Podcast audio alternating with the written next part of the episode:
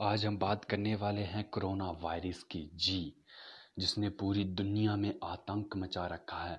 और आज हम उसी कोरोना वायरस के बारे में बात करेंगे कि आखिर ये कोरोना वायरस इतनी जल्दी दुनिया के एक सौ सतानवे देशों में फैल चुकी है और इससे तकरीबन साढ़े पाँच लाख व्यक्ति संक्रमित हो चुके हैं और बीस हज़ार व्यक्ति मर चुके हैं।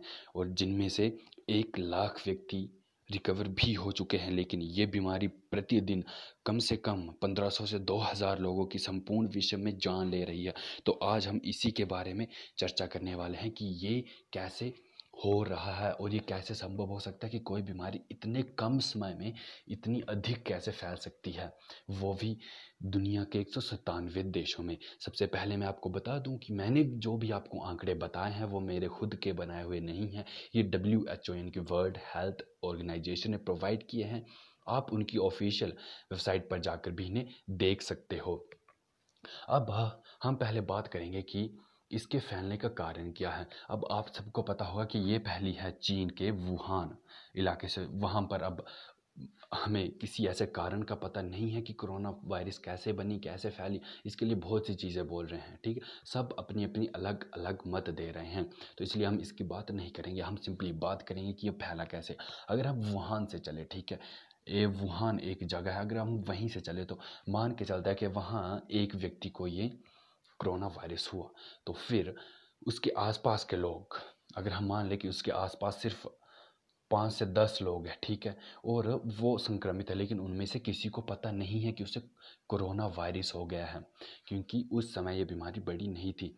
तो अब कोरोना वायरस के फैलने के बहुत से कारण हैं, लेकिन मैं आपको मुख्य दो बताऊँगा जो मुझे ज़रूरी लगते हैं। एक है सांस के थ्रू मतलब जब हम बात करते हैं, तब वो दूसरे के अंदर चला जाता है ठीक है, सांस के थ्रू और दूसरा है टच करने से या कुछ, ठीक है? तो पहले हम सांस वाले कॉन्सेप्ट को समझते हैं। तो अब मान के चलते हैं, उनके, उन दस में से उसने दो के साथ आमने सामने बात की, ठीक है? तो इससे क्या होगा कि ये बहुत जल्दी दूसरे के शरीर को पकड़ लेती है वायरस तो इससे क्या होगा कि दो लोग और इससे संक्रमित हो गए।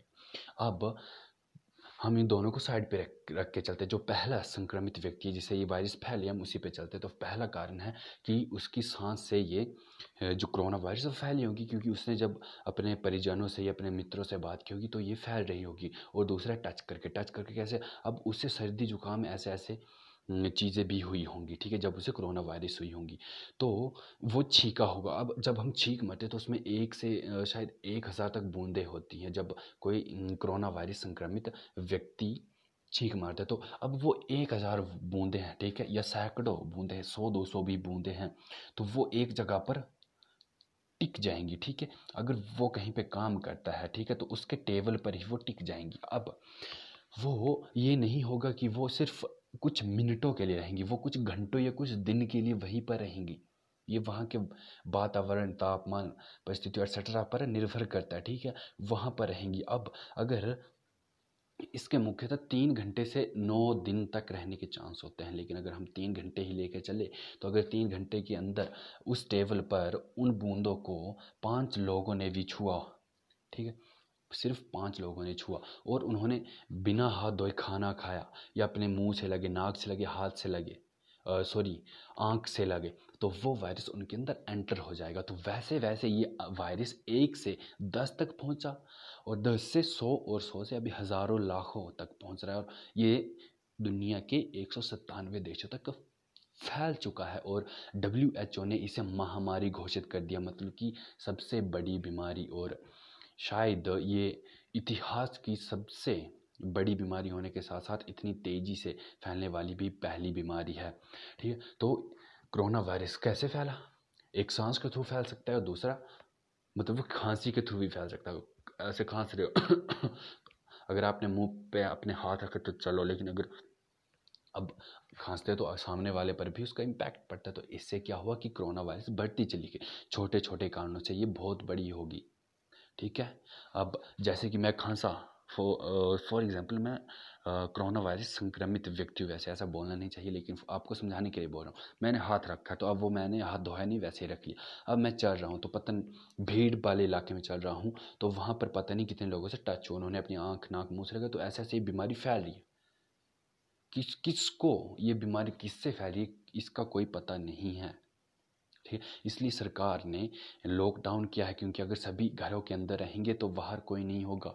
इससे पहला काम तो ये होगा कि कोरोना वायरस के ख़त्म होने के चांस बहुत ज़्यादा बढ़ जाएँगे। दूसरा काम होगा कि जितने भी लोगों को शक है कि उन्हें कोरोना वायरस की शिकायत है, वो सभी हॉस्पिटल तक पहुँच जाएँगे और वो सभी ठीक हो जाएँगे, जिससे हम कोरोना वायरस के ख़तरे से लड़ सकते हैं। क्योंकि हमें पता है कि अब घर के अंदर हैं सभी और किसी को कोई ख़तरा नहीं है। जिनको ख़तरा था वो इक्कीस दिनों में पूरा हो चुका लेकिन फिर भी हमें इसके लिए खतरा नहीं लेना। और अगर भारत बिना कुछ के 21 दिनों तक लॉकडाउन रख के इस बीमारी को अपने देश से दूर करता है तो ये इतिहास की ऐसी पहली घटना होने वाली क्योंकि और भारत ऐसे काम पहले चेचक और पोलियो जैसी बीमारियों के लिए कर चुका है।